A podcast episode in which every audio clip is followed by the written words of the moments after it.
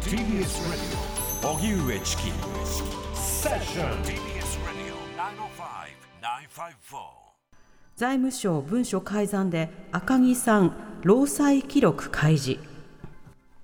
学校法人森友学園をめぐる財務省の決裁文書改ざんで自殺した近畿財務局の元職員赤木俊夫さんの公務災害認定報告書を人事院が遺族側に開示したことが分かりました。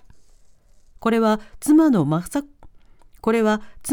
子さん側が明らかにしたもので、人事院は当初不開示としていましたが、雅子さん側の申し立てを受け、先月一転して不開示決定を取り消していました。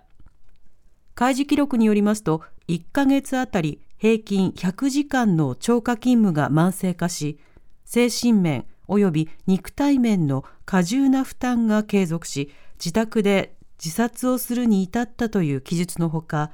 自殺と公務との間に因果関係が認められると記載されています。さて、その赤木さん関連の文書、不開示のもの、黒塗りのもの、非常に多く存在している、状況が続いていますけれども、その一部について、ではこれから見直しされていくのではないかというか、今回、処分が取り消し、申し立てを受けて、不開示決定の取り消しということになったので、一旦でもその開示されていくという方向になること自体は、もっとやった方がいいというふうに思うんですよね。ただ、これ、具体的なその、例えば、指導とか処分が下されるとかそうしたことではなくて、そもそも国が積極的に文書を開示をするというような姿勢こそが必要となってくるわけですよね。このようなその裁判などで例えば争わなかったとしても文書というものはしっかりと出てくる状況を作るということが、国の一つの役割ということにはなるかと思います。で、岸田政権が誕生する前の自民党総裁選の最中で、岸田文雄氏は繰り返し民主主義の危機という言葉を口にしていましたね、何度も口にしていました。で、この民主主義の危機とはじゃあ一体何のことなのかということを繰り返し記者たちが聞いているわけですけれども、それはコロナによって政治と人々との心が離れてしまったことだっていうのはそういったようなことを繰り返し言うんですよね。で、それって一体どれのことみたいな、よくわかんない、マスク配ったこととか、ある給付金配らないこととか、どれかがわからないんですよ、どれかわからないけれども、でも民主主義の危機と聞いて連想しやすいのは、とはいえビデオ石間さんのね、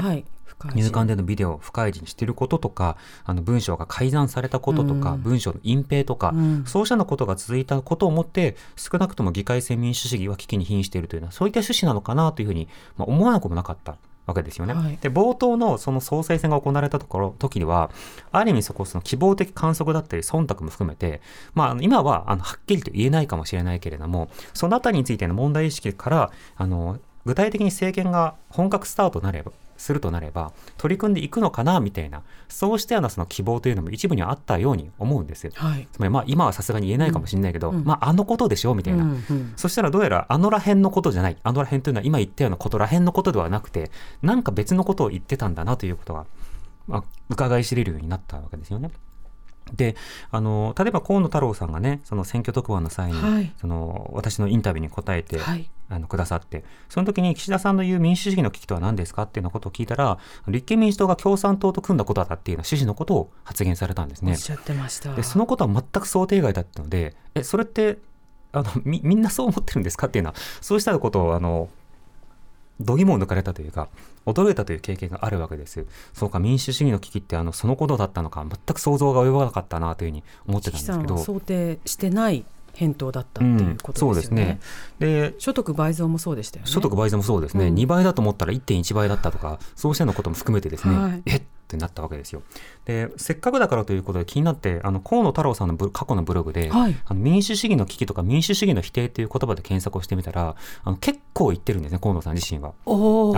民主主義の危機だってこれまでに20年間ぐらいのブログ更新の中で、いろんなことを民主主義の危機だというふうに言い続けてきた方でもあるんですよ。例えば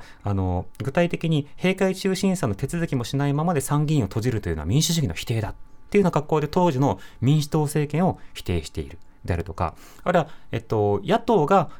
当時の自民党自公政権に対して懲罰動議を連発をしたと、野党の一つの戦略ですよね、でもこの懲罰動議を連発するというのは、これは民主主義、議会制民主主義の危機に瀕するようなことなのだというようなことを例えば言っていたりするんですね。で、他にもその民主主義の危機というふうなこととしては、議会のその議長が、ローテーションになっていて、適切に与党にも釘を刺すというようなことをしないというようなことになってしまっているのは、これは民主主義の否定だ、民主主義の危機だみたいなことを言っていたりしていて、ところどころで同意できるところもあるし、その使い方はちょっと違うんじゃないかと思うところもあるんですけど、基本的にこれまでは議会制民主主義の危機とか民主主義の危機と河野さんがおっしゃるときというのは、やっぱり民主主義の手続きの軽視というものを行われた時のことを指していたんですね、ところが今回に関してはなぜか共産党のことを言っているんだっていうようなことになっていてですね、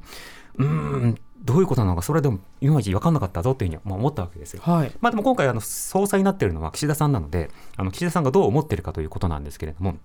その岸田さん、総理になってからこれまで5つほど新しい会議体を作ってるんですね。知ってました？新しい民主主義だっけ？新しい資本主義です。資本主義にその会議は作るよっていうのは、それをまず作りましたね。新しい資本主義実現会議というものを作りまして、その後さらに4つの会議というものを設置したんです、だから5つ新しいのを作ってたんですね、で、新しい資本主義実現会議に加えてデジタル田園都市国家構想実現会議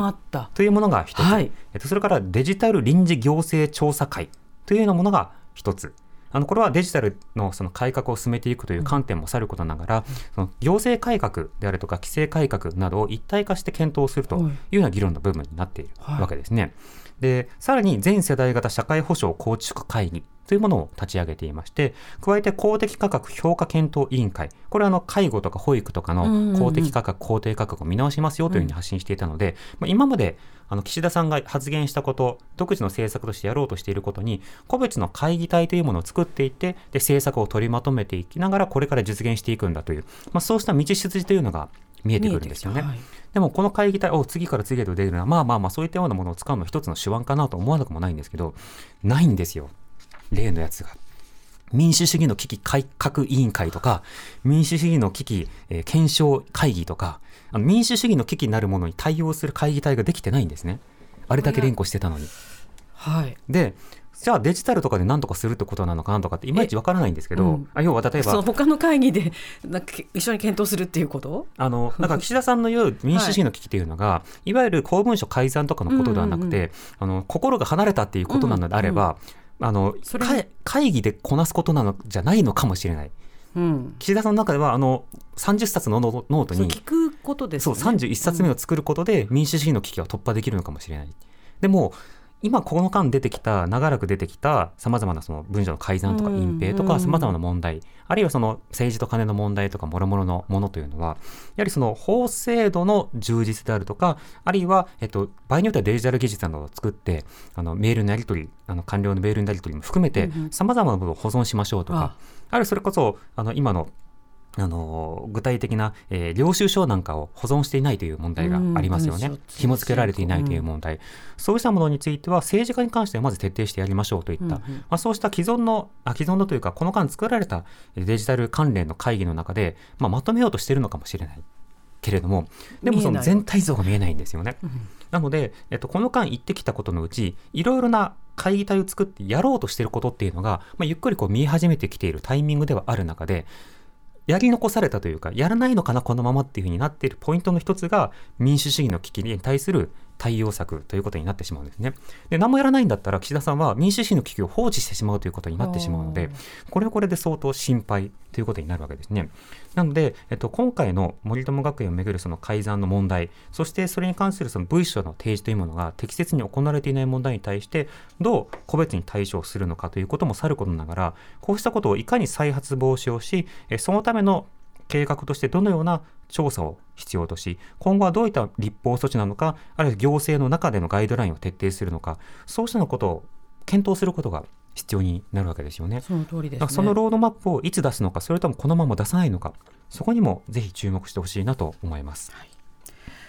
悩みを抱えている方、解決の糸口につながるかもしれません。相談先ご紹介します。心の健康相談統一ダイヤル、電話をかけた所在地の都道府県、政令指定都市が実施している心の健康電話相談などの公的な相談機関に接続する番号です。電話番号0570-064-556 番。繰り返します。0570-064-556。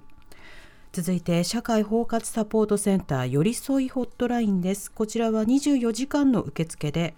番号は 0120-279-338 番。もう一度 0120-279-338 番。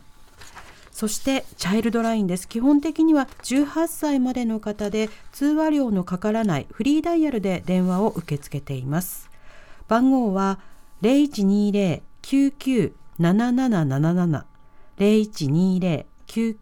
0120-99-7777、 毎日午後4時から午後9時までの受付となっています。はい、その赤木さんのニュースもね、自殺関連のニュースでもありますし、はい、そうですね、またこうしたような報道というものが人々のメンタルにね、相当ストレスをかけるというようなことがデータで分かっているので、はい、こうしたニュースを扱う際は必ず相談先などを、合わせて番組で紹介するようにしています。はい、TBS Radio 荻上チキ